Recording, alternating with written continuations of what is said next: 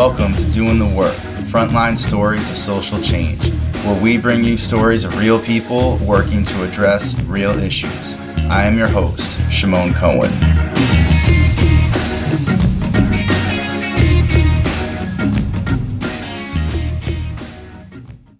In this episode, I talk with Keno Walker, who is a youth organizer at Power U Center for Social Change in Miami, Florida. Keno is from Liberty City and has been involved with Power U since he was 13. He's now 23. We discuss Keno's work to organize Black and Brown youth around issues impacting their community, such as the school to prison pipeline. Keno gives a firsthand account of the crushing impact of racism and poverty on marginalized communities he shares his story of how he got involved with Power U and his evolution in becoming an organizer. I hope you enjoy the conversation. Hey, Keno, thanks for coming on, doing the work. I really appreciate you uh, taking the time. And just to get us started off, maybe you could tell us a little bit about what you do at Power U. Okay. So I'm a youth organizer. Um, I've been a youth organizer for the past two years. Um, and I am I am growing and developing young young black and brown students to be thinking about stuff to be thinking about the issues and what's what they're facing that gets them um that gets them to get their parents their, their um their friends their teachers and the greater community involved um in a way that like they're taking leadership and organizing these folks to be moving uh, moving in a direction that actually fits and look like what the what the school, I mean, what the community wants within the school, which ultimately um, pushes into the community. So right now we're tackling this on different fronts, but the one I'm working on is um, um, we have a committee that we started called um, Divest from Police Invest into Schools, DPIS, um, which allows us to go into schools meet with teachers,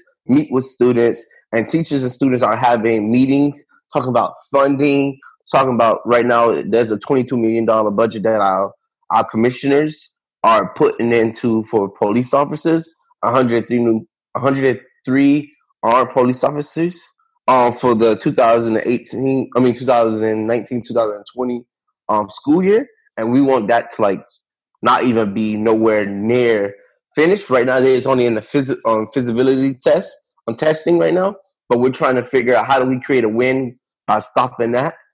Um, that allows young people, teachers to like actually envision what that money should go towards.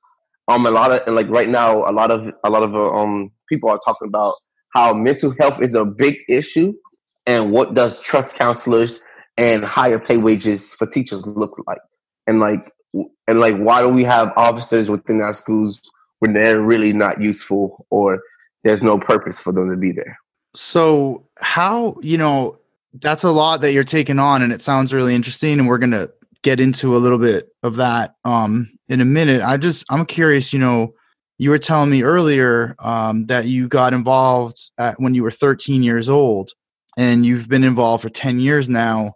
How how did you first get involved and and how how has your kind of like training in being able to do this evolved over the years? So my story is like a lot of other youth story um and then it's funny but it actually starts to get really serious. Um so i got involved because i had nothing else to do. Um i was always at the house. My best friend he told me about power u and i met um, the organizer at the time, which was the very first organizer, Julia Daniels, and she got my mom to buy into it. And like I went, um, the first month we was going over um, restorative justice, which is the alternative to the school to prison pipeline, and we went through a whole training, meeting other young people, and like just getting me to buy into like this whole idea or this whole framework of like not suspending young young black black and brown students and and why is it important to keep them uh, within the school without uh, without exiling them? Because of like the harmful effect that happens and that actually um, pushes students from school to prison and i was like yeah i was all for it um, i got super excited and then i went to my very first school board meeting and when i went there it was the worst thing ever our school board members, they didn't care what we said. They wasn't paying us no attention. Some of them was on the phone. Some of them was eating. Some of them left. And then when we asked them to put restorative justice within our schools, or at least start looking for funding to put restorative justice in within our schools, they told us no. And I just from that like frustration, aggravation, all this work that I put in, and me me believing that the education system was actually for us, it definitely um it agitated me to want to be more involved in Power U. And like from then on, I was like, I'm a part of Power U. I'm a part of Power U. And and what kept me engaged and what kept me my what my knowledge looked like, what my education looked like within Power U. We went to the the U.S. Social Forum that was in Detroit around that time. Um, going there, meeting a whole lot of other young people that was talking about the same thing that was happening within my city, that was happening in their city, and just building with them. Um, then our for the summer Power U does this thing called College of Leadership, which which allows us to um, learn about uh, racism, homophobia, helps us learn about um, you know um, gentrification, all these social issues that we're facing that black and brown students face on a daily basis, but we do not know the name of it and we don't know how to call it out because it's so normalized. Being suspended out of school for 10 days is so normal. Going to jail is so normal. Seeing police officers in your class is so normal that like we don't we don't we don't confront it or check it because we don't know the name and it's so normal to us that like this is like a everyday thing to us, right? Um, and when when I was a youth, I and then like from the from going to social forum to going to college of leadership, then I got an opportunity to go to um this this camping um retreat type of training called um that was held held at the Highlander um the Highlander Center for um, research and this and they dive really good into like just other social social work that um, people are doing. Like um, people in Texas are doing a lot of immigration work, or like um, the um, people people from North Carolina are doing a lot of um, uh, democracy working, like domestic workers work, um, and just being a part being a part of that and like being in struggle with people. It was like and like also just seeing how cool these people are, how beautiful these people are, and I'm like, yo, I want to be just like them. So like, and like when I first started, I didn't know the language. I didn't know how to talk the language. I didn't know how to speak the language, and I didn't know how to do the actions either, right? So after a while, just like trying to like really catch catch up and be on the same page as some people that I just met that I thought was flipping amazing. I'm like, yo, these young people are amazing. I want to be just like them. Um, and I like I just grew from there. Like from 13 year old, 13 from a 13 year old to 23, like just like understanding that like the only way I can create change is by changing myself. So how do I not hold patriarchy? How do I not hold homophobia? How do I um how do I like be able to talk about gentrification and different things like that within my own my own home to also bring it out into the community? What is that like when you're I guess before, I mean, I know now you're not in high school, obviously, and you're not, you know, you're going into organized, but what was that like when you were still in school and you're learning all these things? And like you said before, it was normal, but you didn't have words to put to it, right? Now you're going into the school and you've got the words. What was that like with the other students? What was the response like? This is not the first time I have been asked this question because everybody, like when I'm I'm an organizer and I organize young people, and so people at my job or people around me, like, how do you like what's the difference from when you was a youth and then what the difference from these guys now? And like my thing was technology wasn't like we had cell phones and stuff, but it wasn't as as popping as it is now, right? Um, and also that like they going through things, and while I was like me being an organizer, me like trying to like trying to bridge this connection it was clicking for me, but it wasn't clicking for everybody else, right? And it's only because of the fact that like it's so normalized that like it like when when you when you know I, I um I'm trying to figure out how to talk about it because it's it's even a problem until today is that like I can go talk to young people and like try to get them to be plugged in, but people are not trying to hear it just because of poverty and like the situations that they live in.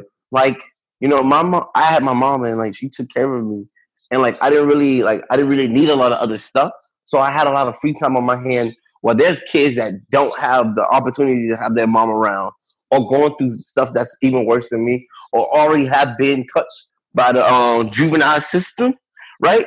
So it's um it was difficult to get other people involved, but we did our best. And I think what was super important that we that we did was um throughout my my childhood of being a Power U, we did a lot of surveying in which we came out with um, a comic book that talked about the school defensive pipeline, which also um showed showed that like um black students are three times more likely to be suspended suspended and arrested than white students, while Latin Latinx folks are two times two um two point five times more likely, right? I think that was our way to plug in, or that was my way to try to plug in young people that that like was going to school with me, or like my little brother, or my friends, or whoever whoever I could. Um, but I think the most effective way was just a lot of my um my close friends. Like right now, it's like me, my best friend, um, and like like six of my close friends are still part of Power U. Even though we're I'm 23, I'm the oldest out of all of them. It's 23, 22, 21, 20, 19. We're all still a part of Power U. We all still hold these same practices and principles, and we still talk about the same these same um, social problems. Even though, like you know, some of them are um, sous chefs or some of them are like running food for restaurants, or some of them are like working at the football stadium. We're we're all like doing like like I'm the only youth organizer for right now, but like we're all like doing different things, but we also have these practices and principles that we that we learn from um, from Power U that we're like still talking about and still trying to be in discussions with people about, and not like allowing people just to like run over us and like or like try to like push us into these systems. So one of the things I know that they you all do at Power U is you talk about how to build power, right? And and to, mm-hmm. to advance different um agendas. Mm-hmm. some of what you're talking about is when you're coming from a place where you don't feel like you have any power and then you start learning different ways to build power it can it can feel empowering right? But how, how so how do you build power? How have you been able to get get some of these campaigns you know be have some of these campaigns be effective? When i was young and when i was inside of power u we we didn't have we didn't have victories until later on. Like the restorative justice victory was I, I started when i was 13 and i didn't get it until 2015 right? So from 2008 to all the way to 2015 that's a long, like you know, that's a long hole to wait. Um, and the way we we created this power or tried to we, we're um, we're trying to build power is we're not only engaging young people, we're getting teachers involved, we're getting parents involved, we're an administration involved. We're we're going to talk to our commissioners and not really as a oh I'm I'm talking to you because I'm gonna bash you because or I'm to attack you because you're not doing your job, but more of like, what do we need to be doing? So, what do we need to do as community so you could give us what we need, right? And that's how we're building power. So, like right now, we're doing a lot of civil engagement work that our young people are like getting paid to do canvas work, um, and they go out into the communities and they we have like six bullet points that like talks about um comprehensive sex ed and like healthy sex um like healthy um sex courses that allow students to know not only about um, not only about sex, but also about body autonomy, the word consent, what what it what it feels like to like know talk about abortion and like to have that as an option because our young teenagers are not sure what's happening with their bodies and they are having sex and like the more we tell them not to is that's not gonna like make it happen and then we have an over fluctuation of pregnant pregnant teens or um, young men that, that that are having babies and like they don't know what what the heck to do about it, right? Also, we're talking we're talking about mental health work. So there's a lot of students that are hurt and that have been hurting other people. And these are like different points that we have on our platform that allows people to like, okay, this is what I believe in. This is what I believe in, and this is how we're engaging our people. This is how we're engaging our community while while educating educating black and brown students within the schools. Like right now, I do um, school units within Edison, and I go and talk to the teachers. I go and talk to students. We we did some class reps at um, Monty High that like we're trying to get young people to be from all walks, all walks, all, all religions, all orientation, sexual orientation, all ethnic to come and like really like really dive in deep and like think about what change should look and feel like for for people of minority. And not only that but also um people people um of lower classes poor people because there's there's a lot of uh, we're like we're like um adopting the idea of um multi race um like unification. Like there's like a lot of um poor white folks that's like on the same page as us. How do we engage these guys too? To create to create a world create a society or a community that actually fit in what we need. And i think our biggest way is like just trying to grab people and plug them in. And that's by education. That's by figuring out what the problem is to figure out what the um, what the need is for people or the demand, and then how do we get these people as people or voters to start thinking about thinking about voting on more not on a national level but more on a local level to be moving our politicians out of a politician that that's not fit fitting our needs or or um, giving us our needs to actually put more put people in power to get our needs. If not, then like you know, that's I think that's that's like where our new direction is or where we where we're going towards. For you, what's the biggest challenge of doing this work? I would say money or funds and the time. Money and time, also healing because our people are broken. Our people, our people are unknowing or unconsciously broken and not able or not willing to fight the fight because of because of money. Like poverty is a real thing. Like how can I expect somebody to come out and be in a, a three hour meeting when they have to work? They have to work all day just to pay their bills, right? Mm-hmm. Uh, pe- yeah, people people are people are broken people need money and like it's it's um it's that's like the that's like the um the two big things for me that like that like really really sets sets people in and time too. Like how can i um how can i actually give people everything they need in a short amount of time when i only can have a two hour meeting with with young people or a two hour meeting with with teachers or a two hour meeting with uh, parents?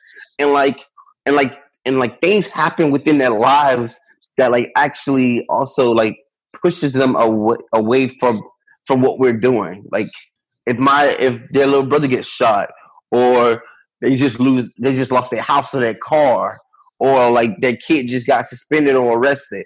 Like these things also becomes like obstacles for them to like not only some people get more more strengthened within the within the organization, and a lot of people are just like, damn, like I can't do this and do that, right? Um, so those are three three major things that like actually hinders um that I feel like that are the challenging challenging things for me within getting people to be more um more organized. And then also like people um people have to be very clear and we as organizers have to be very clear that activism or activists are not organizers. Yeah, like what you like you're you can hoorah and like be all loud within like movements or within actions within within rallies and things or you know but if you're not really trying to break down or break down to a smaller level and like be and like creating real relationships with people and how to how do you can hold each other accountable to like create change and figure out self interest, not not um not in a way of not in a way of like trying to figure out like your own self interest, but figuring out self interest that intersects with other people self interest to get them more involved to be to be organizing or to be organized. Um, it's going to be a, it's going to be a challenge. And where do things stand with restorative justice right now? You know, so right now, yeah, yeah. So right now we have so-called one. We won. They have been they have been doing pilot programs within two of the schools that we know for sure, and then like trying to do something in some high school. So Brownsville Middle, they have um, restorative justice, which I heard is very well off. Um, a close friend of mine is like, um, she goes there and like she says they're doing really good within it, and then they have one in in Homestead, um, and then they're trying to do some in in high schools. But the restorative justice is not what we what we think it should look like, and like that's also a point that we that, that we uh, tried to mention is that like we don't have clear wins. Like we that's a win, but it's not like a authentic win that we can say that's like, you know, it's like it's an overall like this is gonna this is gonna um change something. And we also know that restorative justice isn't the in all be all either. There's so much other stuff that we have to tackle, but we definitely think uh, um, restorative justice is a part of our framework for our demands that allow us to create a real win for us. So we definitely need restorative justice, but it's not the end all be all. We need this to be in place. So allow us to hold people accountable while not exiling them so we can get mental health workers or we can get trust counselors or we can get extracurricular classes for our, our students or we can get comprehensive sex ed classes for our young people which all these things if you're learning within your school at a young age this is like something that like that you um you carry these principles and practices that you carry through through when you get into the community and you get your job, so you go to college or whatever you start your career, whatever it is, you still hold these principles and practices that that allow you to better your community.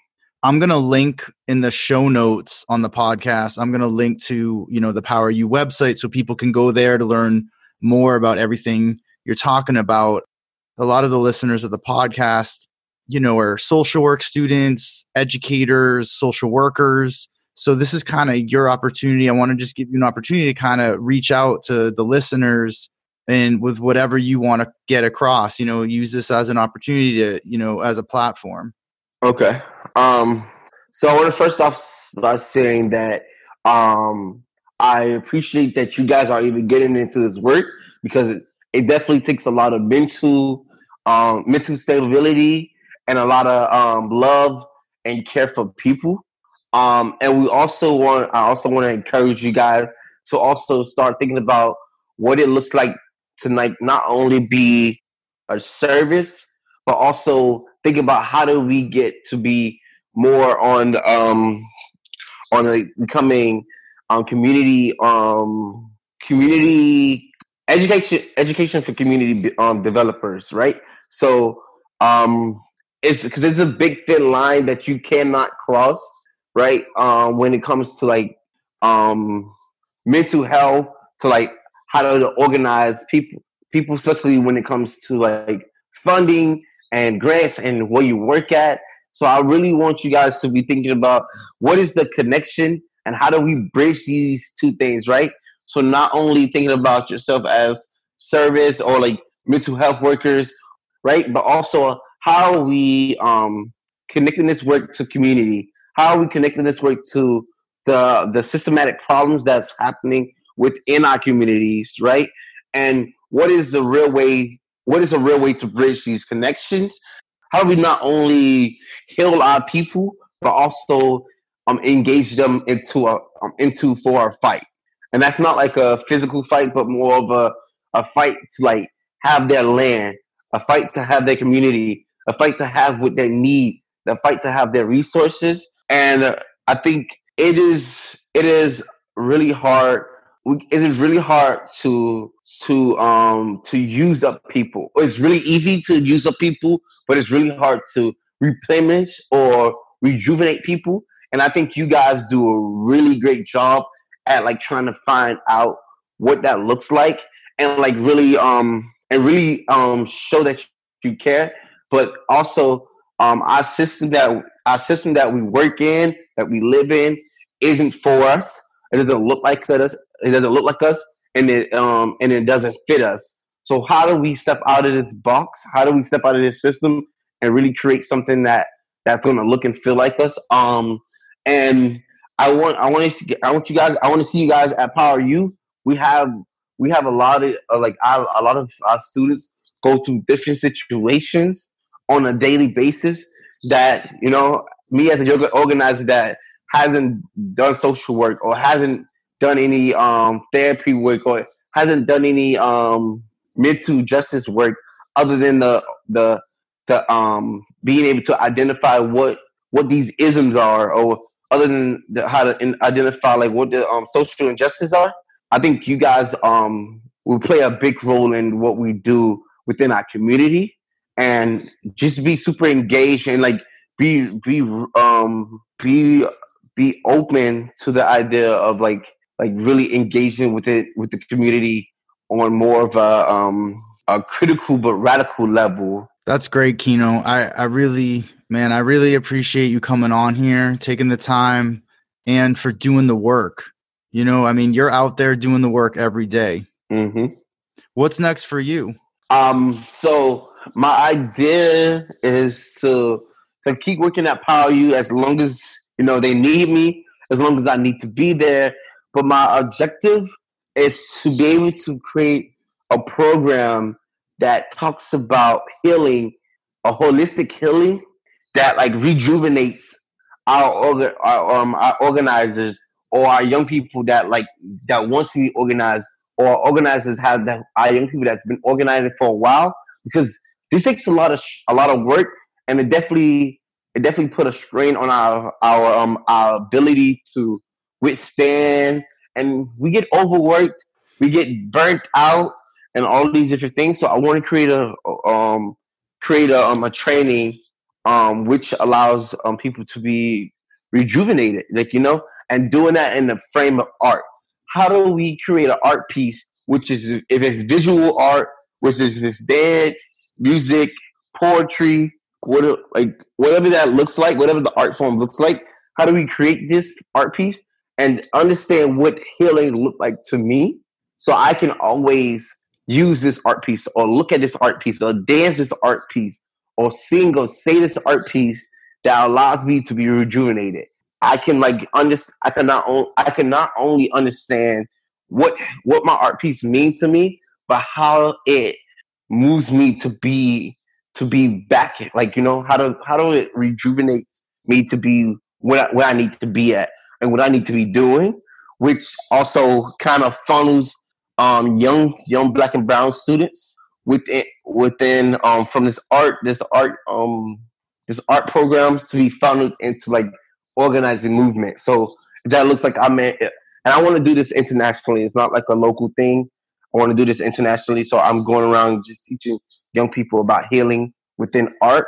So if it's like, and I'm in, if I'm in Chicago, how am I like connecting, connecting um, Chicago artists, Chicago organizers to help me um, fulfill this program for how long the how long it be, and then allow students to be plugged in within within organizations that actually um, is actually think, thinking about radical radical changes, right? So healing, but also funneling funneling young people um, into um, organizations to think about what what um, what it looks like to be um, to be an organizer. That's cool. And I hope if someone, if some people are listening and that's something they're interested in, because, you know, we have listeners all over the country and some international, you know, get in touch with Keno. I'm going to put his contact information in the notes, in the show notes, and you can reach out to him. And uh, Keno, again, I want to just thank you for coming on the podcast and for doing the work. Yeah, thank you so much, guys. Thank you for listening to Doing the Work Frontline Stories of Social Change. I hope you enjoyed the podcast. Please follow on Twitter and leave positive reviews on iTunes.